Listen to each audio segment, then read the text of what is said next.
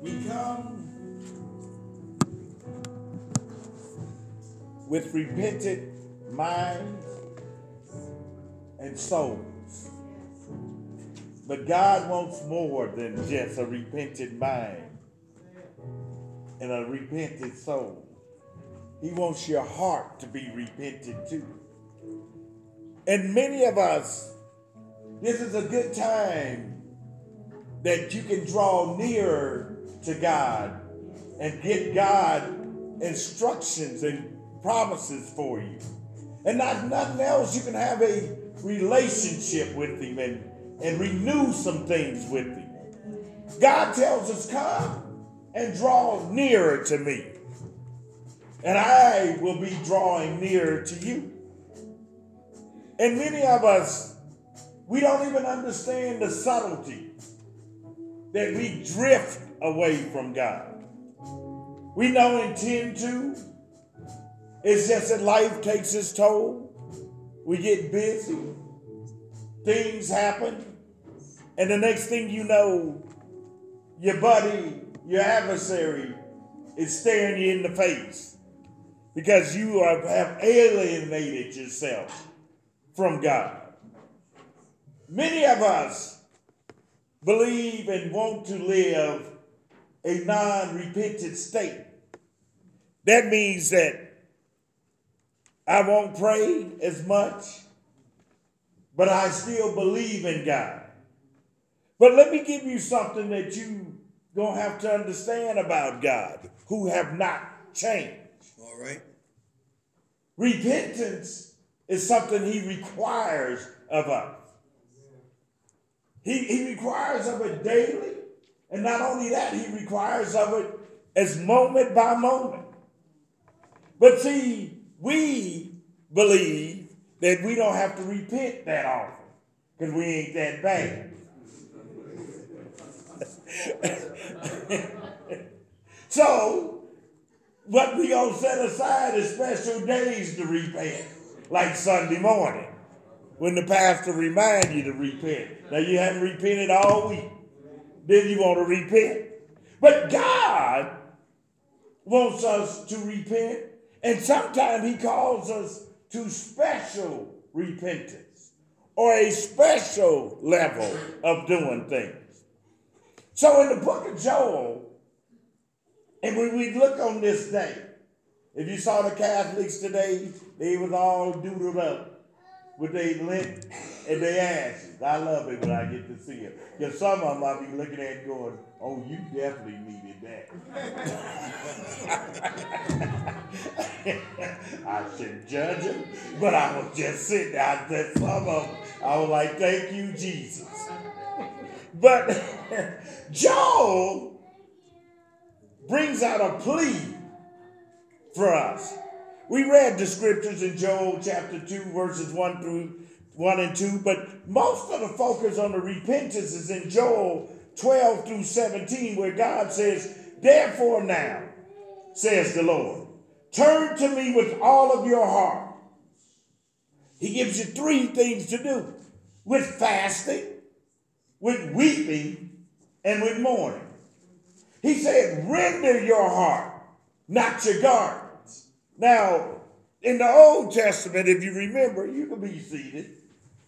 God, in the Old Testament, when they used to show signs of repentance, when the prophets would come in and convict Israel, they would tear their garments. Or when David got convicted, they would rip their garment. God said, I don't want you just to rip your garment. All right. I need you to have a repentant heart. I need you to rip your heart back unto me. Not just your clothes to show everybody else. Let me see the inside so that I'll know that repentance is now upon you. He said, Return to me, because I am gracious and merciful, slow to anger, and of great kindness, and, we, and not out to do no harm.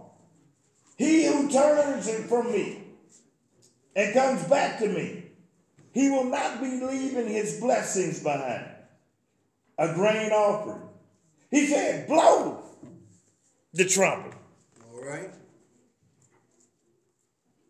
Concentrate in the fast.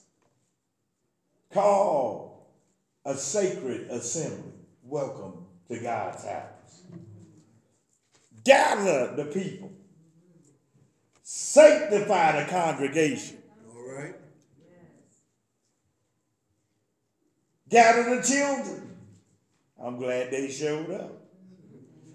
The nursing babies. We even got a few of them. Let the bridegroom go out from the chambers and let the bride from her dressing room. But here's some of the keys to it. He said, Let the priest who ministers to the Lord weep between the porch and the altar, and let them say, Spare your people, O Lord, and don't give your heritage to reapproach. That nation should be should rule over them and why should they say among the people, Where is their God? All right. I believe that now the world is really starting to say it louder and louder. Where is your God? And God is saying, I need you to draw nearer to me so that you can be able to bring out what I need you to bring out. Let me read something about repentance. And Joel, God, repentance is an absolute essential in order to escape the coming judgment of God. Let me read that again, so maybe we get some. See, I, I think repentance Is essential, and let me add another word to it: absolute. Yes. So I make that standard. There ain't nothing above it. It's absolute, and there's no deviations from it. All right. It's absolutely essential in order to escape the coming of God's judgment. See, if we don't repent, All right. we gonna reap some of God's judgment.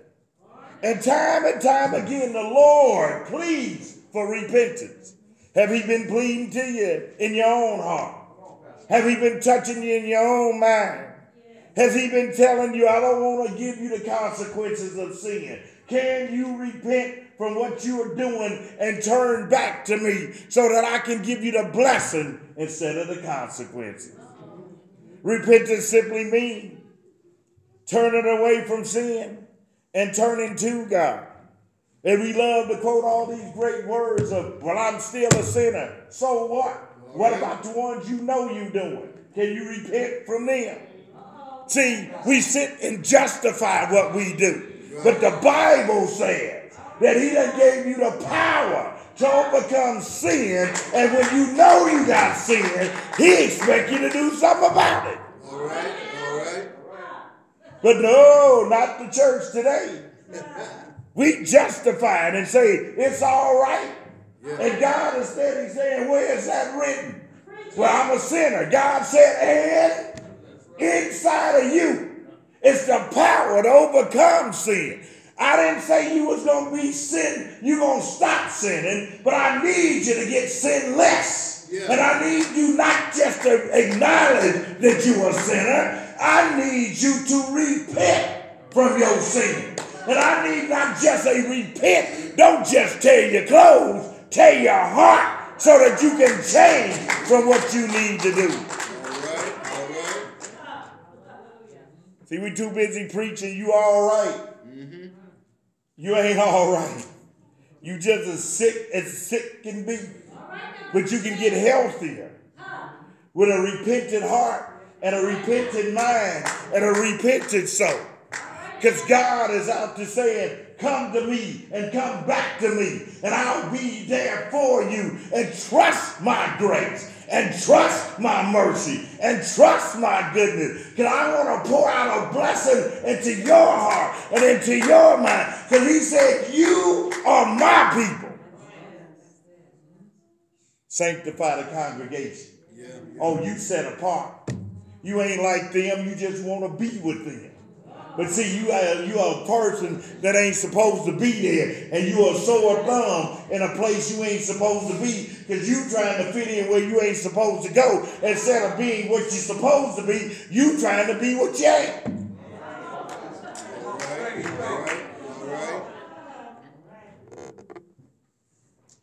He's pleading to us.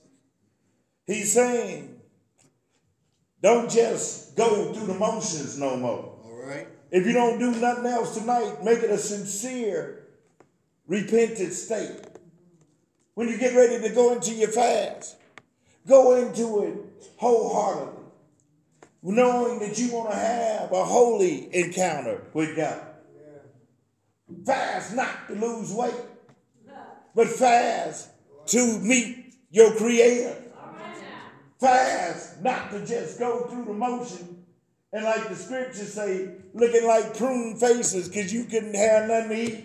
No, you fast because you joyous because God done called you into his holiness and into his greatness. And God want to meet you where you are. And he said, if you present your body as a living sacrifice, holy and acceptable unto me. And then uh, I will fulfill my promise that I will come to you and I will strengthen you. I'll purify you. And then you will glorify me for what I done done in your life. And when the world say, where's your God? You can say, oh, he's so far deep inside of me. See, I, I, I, want to tell you how to answer questions. See, he's so deep down inside of me that when I get through fasting, then when I get through weeping, and I get through moaning, because I done went through the ritual of what God done called me to repent. Because if you're truly going to repent, you're going to have to fast from the sins that is causing you to do what you're doing. You got to fast from what you used to do. You got to fast from lying. You gotta fast from telling people off. You gotta fast from cussing them out. You gotta fast from being angry. You gotta fast for what you do. See, fasting is not just food. Food help you get there. But you gotta fast off of the sins that is dominating your life.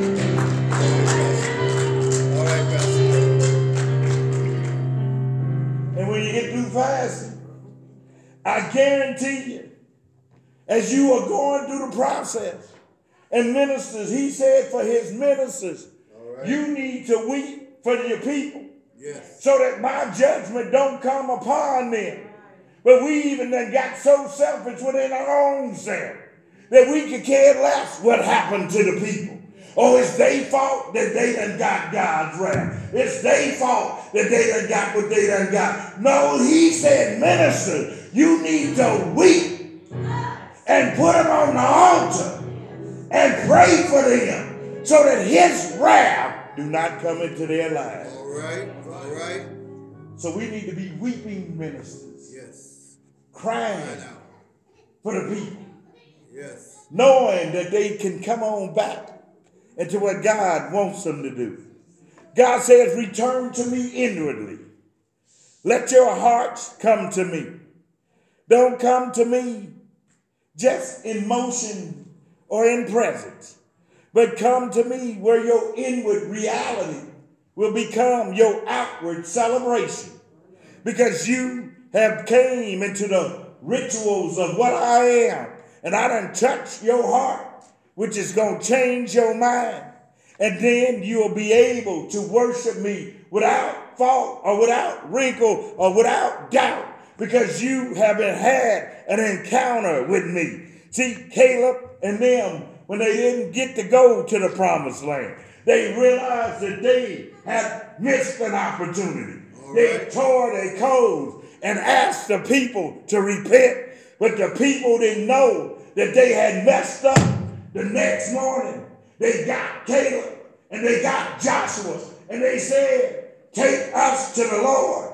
Let us get up and go to the promised land. But God said, Don't go. But they thought that they had repented, so they went on and went. They got their behinds kicked. They came back crying. What happened? And God said that you didn't repent for what you did when you disobeyed what I told you to do. See, we think just because we don't do what God don't say to do, that we can just fake our repentance and go do what he want us to do. But I'm here to tell you, God said, not only are you not going, this generation shall not go. He's saying, Pastor, preach the word, pray for your people, and weep for them. And let the moans of the people that done turn from their wicked ways cry out to me. They gonna make my altar smell good. But they gonna put the dump down on the altar.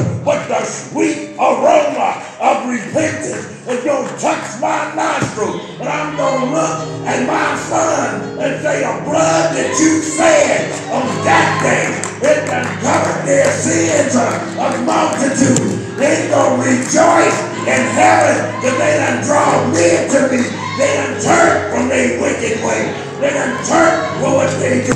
They done quit trying to be what, oh, they may slip. But Lord knows that I know they heart.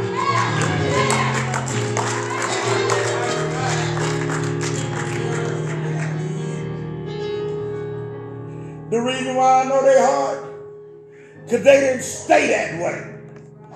They said, Jesus, forgive me, because I done fell from what you done said. My heart is right with you. My body might not act right, but my mind is focused on you. So I'm coming to you, Lord.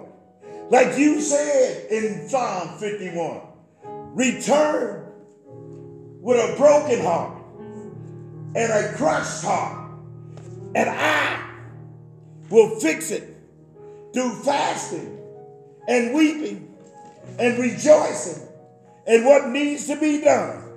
Today, my brothers and sisters, fasting is a volunteer action. But not only is it a physical relationship, but if we do it right, we'll come in to the spirit of things. And when you have a Holy Ghost encounter, I guarantee you, the first thing that he's gonna do with you, he gonna put you down and let you know that the presence of God is here. And then he gonna say, before I can take you to the Holy of Holies, I need you to repent from the things that I'm going to put on your heart. And some of it may be precious, and some of it may be dear to you. But the first commandment said, Thou shalt have no other God above me. And I'm coming after the gods in your life. And I'm expecting you to give that God up. Then the next thing I'm coming after, how have you treated your brothers and sisters on the second commandment? Have you loved somebody else besides the folk in your own family? But I want to see the second commandment come out of you. And when you have repented of those things, God gonna say, enter in the, the kingdom of God. And you gonna get up and say, holy, holy, holy is his name.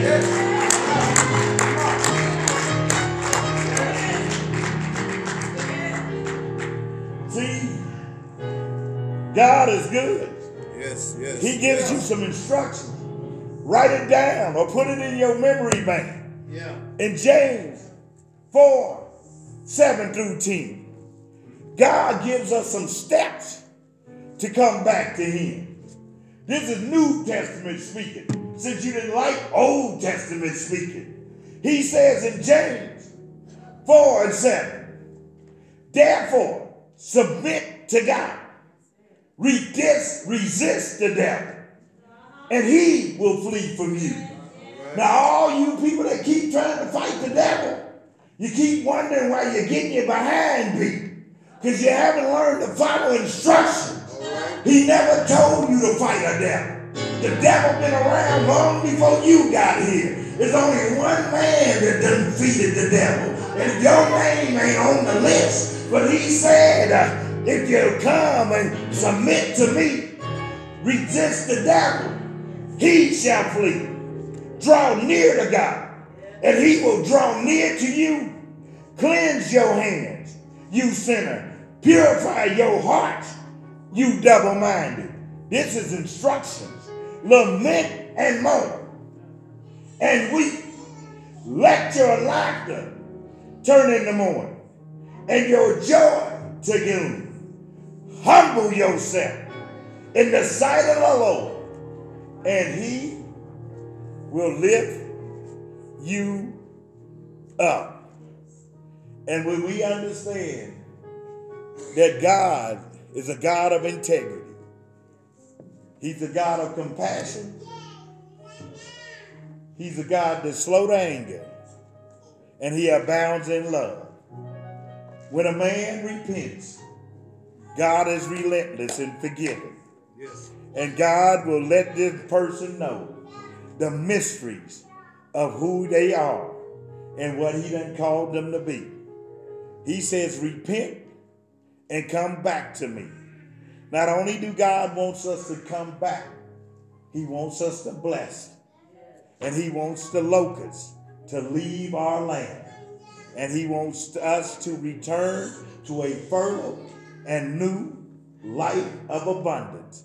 And He's saying, if you just come back to me. And He loves to quote John 10 and 10, where He says, if you come back to me, I will give you life and life more abundantly. Come back to me and repent with a clean heart and repent with a clean mind and repent with a clean soul. Give me all of you and I will give you all of me. Amen.